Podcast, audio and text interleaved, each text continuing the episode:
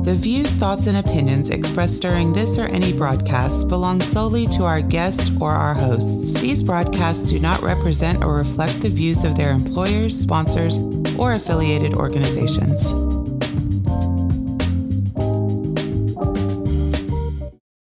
Welcome to the Flipboard EDU podcast with your host, William Jeffrey, where we collaborate, communicate, and educate with the greatest educators in the world on Flipboard. Let's start the show.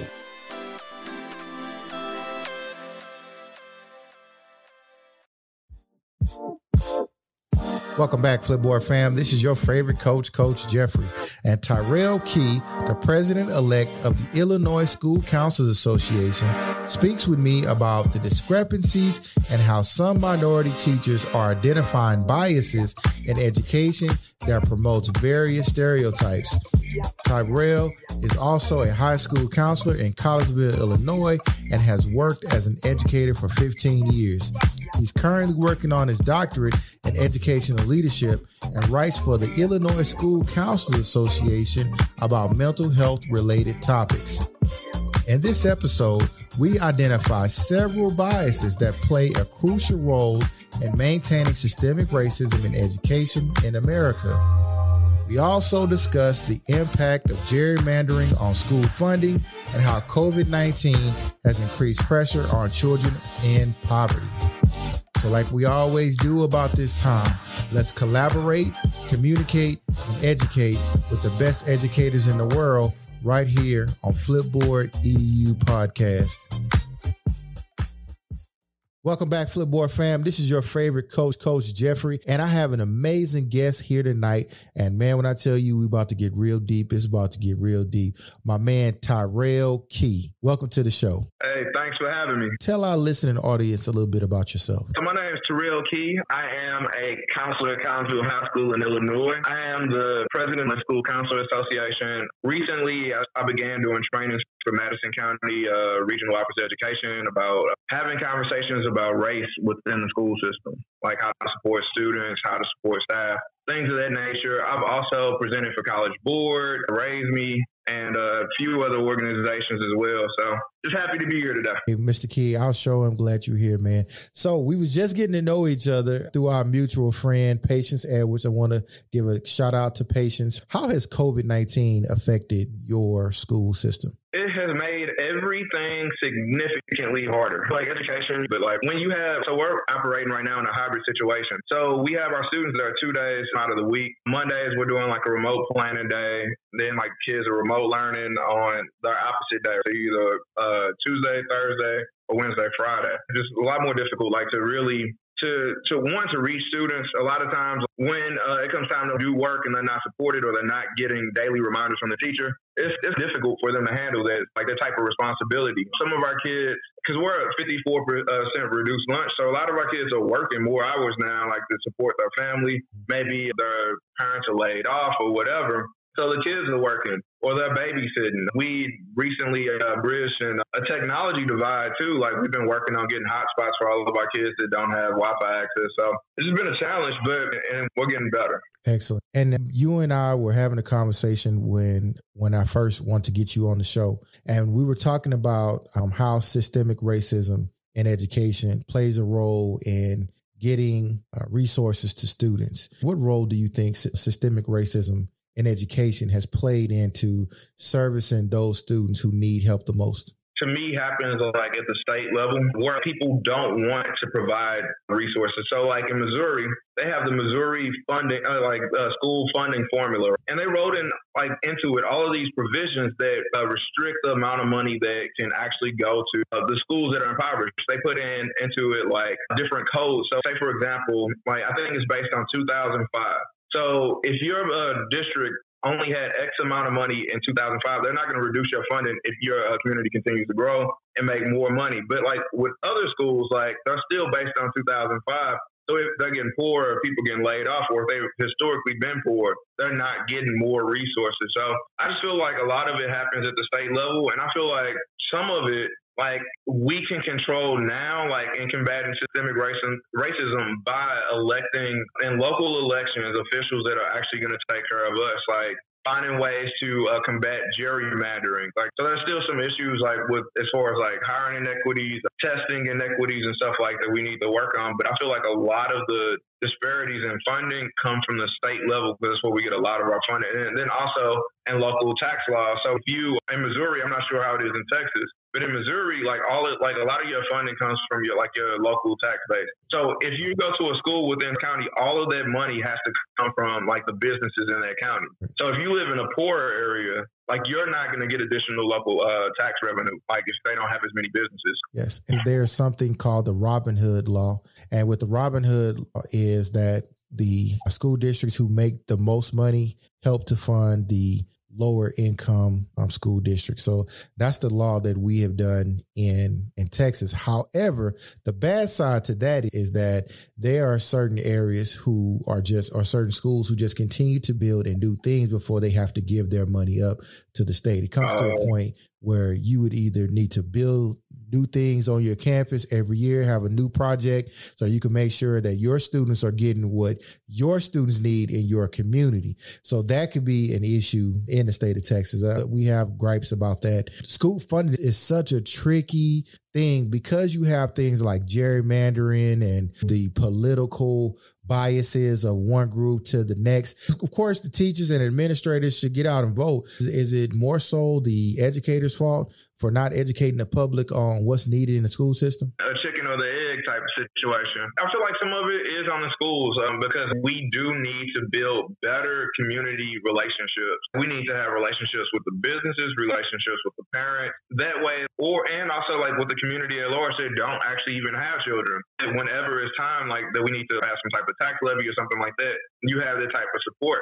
But on the other hand, like people are gerrymandering, like they are paying people to come in and draw maps that will put all of the power, like I think they call it like cracking and like it's something like two different things, like cracking and fracking or something like that, where they break the votes. And then you end up with these jurisdictions that don't make any sense. Yeah. So like you could have all of these representatives that can put more money in these different school funding formulas. Like it's a mess. Racism knows no boundaries. What are some of the long-term effects of systemic racism in education? From your eyes, there are people that are actively restricting opportunities for other people. I mean, the damage is immeasurable. We all know somebody who's way smarter than us that did not have that opportunity. You know what I mean? And it's cyclical too. At times, like I might even come off of like, hey, if you work hard, you can have this or whatever. But there's some people that might not be able to, and that's just real. Like they might not have those same opportunities, or maybe overcoming some type of mental health issue, but they're not having that type of support. There's all kinds of ways that I feel like systemic racism impacts everything. We did a show where we talked about systemic racism, but we didn't incorporate the tools that the effects of it. Looking at the unrealistic views of wealth and management of wealth in the music culture that is pumped in by our students, is that another one of those issues that can be changed by teachers? I think that we need to talk to our students. It's hard to see delayed gratification when you're living where there's high needs. When you have a Maslow type situation where you're wanting food, water, shelter, you start wanting money fast. Or if you see a certain person get more respect, you're going to feel like you got to do these things. Especially when you see a teacher, someone that doesn't have a lot of respect for power and stuff like that. So we're kind of combating issues within the community on top of just the fact that kids need a lot of things. So like I think that mentors, like bringing mentors in, I'll connect them with an engineer. Or if you want to be an FBI agent, well, I'll connect you with somebody I know that's in the FBI. Yeah. Or if trying to find good mentors, people that they could actually talk to that's been through it, that's seen some of the things that they've seen and has actually made it to wherever they want it to be. I think that would be good. But a lot of times with teachers, depending on the nature of the student, I'm not sure if that's all that they need. I feel they might need a little bit more, like a mentor. What I've noticed is, because I love rap music, but it has shifted from where I grew up with it. But originally, the purpose of it was to communicate marginalization and to bring togetherness. And as I get older and as I still interact with the art form, I see that there is just some things that it tends to keep us down in that mindset. So when I was asking that question, the unrealistic views of wealth, I noticed that even my own son, who is not in an impoverished situation whatsoever, is still falling victim to those same tenets. The same two things that we have always been since the 20s. Either you're going to be an athlete or you're going to be a musician. Yeah, man, I feel like this. Everybody thinks that like you're going to become an athlete because you want to make all this money. All the boys that I talk to, like a lot of them want to be an athlete or a rapper. So yeah, I do see that. They think that they're going to make massive amounts of money, but like the thing is, only 1%, probably less than even a tenth of 1% of people make it as a professional athlete. It ends up closing off a lot of your opportunities to do things that are a lot more realistic, like being an engineer, or being a welder, or getting an apprenticeship where you could make $60,000, $70,000, $80,000 and live a good life instead of hedging all of your bets on something that you might have a very slim chance of actually doing. Is that mindset pumped to minority children, or is that just something that minority parents are enamored with? I think it's just a lack of representation. So like you see yourself through windows and mirrors, like you see yourself. But if you can't see yourself as an engineer, as a doctor, as a dentist, as a whatever, then that's not an opportunity for you. But when you turn on the TV, you see your rappers, athletes, like you see them, even on reality TV, you see them all the time. You see yourself in those places. And I think that's what it is. It's just like a lack of representation. I try to make sure that my son is around like engineers, doctors, lawyers, and stuff like that look like him. Like we try to find him books like where people are like in professions that look like him, so that he knows that he has all of these doors that he could walk through. Yeah, that makes a lot of sense. You have to be willing to make a relationship with the student. Yeah, you got to be willing to make a relationship, but at the same time, though, like when you don't see people that look like you in your history books, in your English book, at the head of your classroom, at the head of your building, like you don't see them in your science book, like you don't see yourself in education. And when that happens, you don't see the possibilities for your future. So we got to find a way of including everyone, because Black people have made contributions like to history, to culture, to mathematics.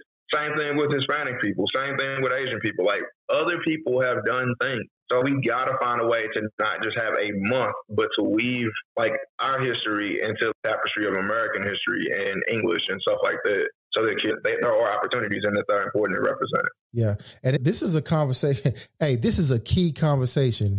This is one of those conversations where if you really have to dig in and listen to what we're saying, what we're really saying is that the tapestry of American history is woven by multiple cultures and not just one. Yep. Like in any part of history, we were there. So were Hispanic people. So were Native Americans, like in any part of history. Like, and I respect what Carter G. Woodson did, like, with creating Black History Month. So I'm not saying anything about that because we weren't getting mentioned at all in history. So I get it. But if we're being real, like, Thomas Jefferson was hanging with Benjamin Banneker. Like, there are people that were there. But at the same time, while he's been friends with Benjamin Banneker, he had hundreds of slaves. And these people, man, I think it's James Madison's house. There are handprints of children that were enslaved in the basement, the concrete, because they were the ones that built the basement. So it's completely delusional to talk about history in a way that only includes the accomplishments of people that are Caucasian. This conversation is sparked by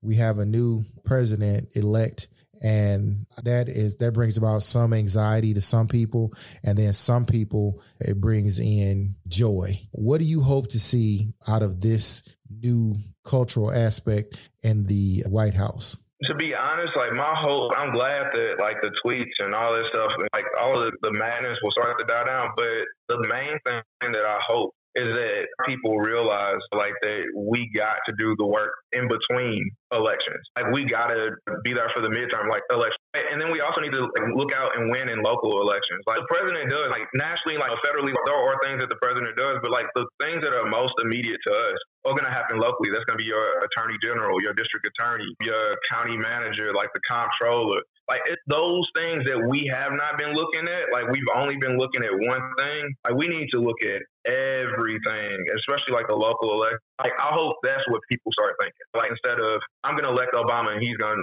do everything and just make it better for all of us. That's not how it works. Like you end up losing midterm elections like this. Like we got to do the work. Like it's on us. And then From the president, what I want is somebody that's willing to work with us as we do the work. Like that's really what I hope for out of Biden and Kamala Harris.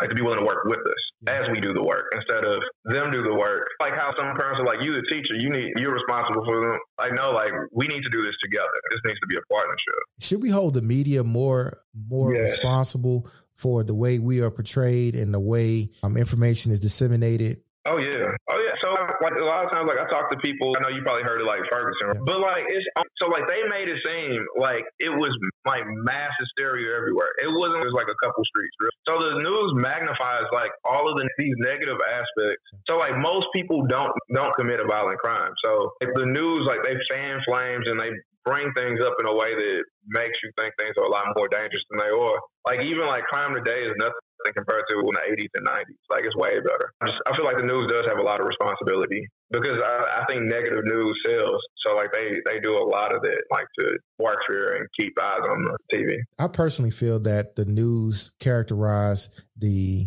division between both parties. I think that it also helped to polarize America along with some rhetoric that happened on both sides. You look at one candidate or the previous president would say something and then he would get ate up in the media, but the responses were just as negative. And we got to be careful of that when we are leading students because they can see that too. For sure. Yeah, the media, they definitely, and I think there's like two-sided media. Like you have one media, like side of media, and we know they are, and like they're all conservative, and it's everything's right on this side.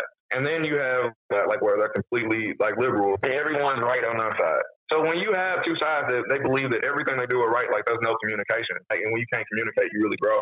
So we need to have like more responsible media, strong, like just honest, and then probably closer to the center. Yeah. Hey, man, I want to thank you for talking with us on our show. Where can our guests find you at? Let's see. You can find me on IG at TKEE06. You can also find me on Twitter at the same handle.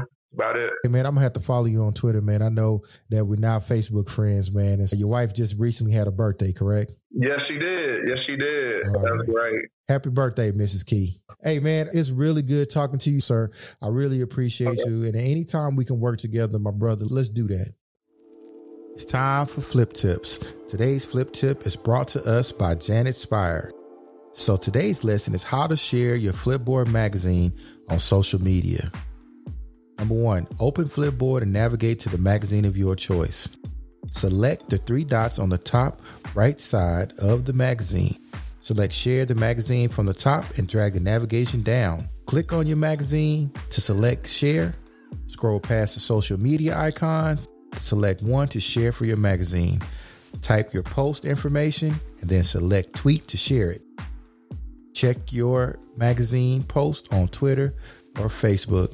Congratulations, you shared your first Flipboard magazine.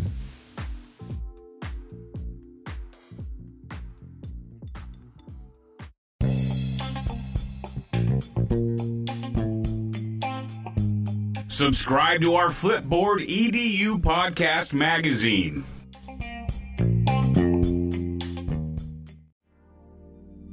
Flipboard fam, thanks for sticking with me on this episode. I want to thank Tarael Kee for talking with us about bridging the achievement gap and biases that support racism in education.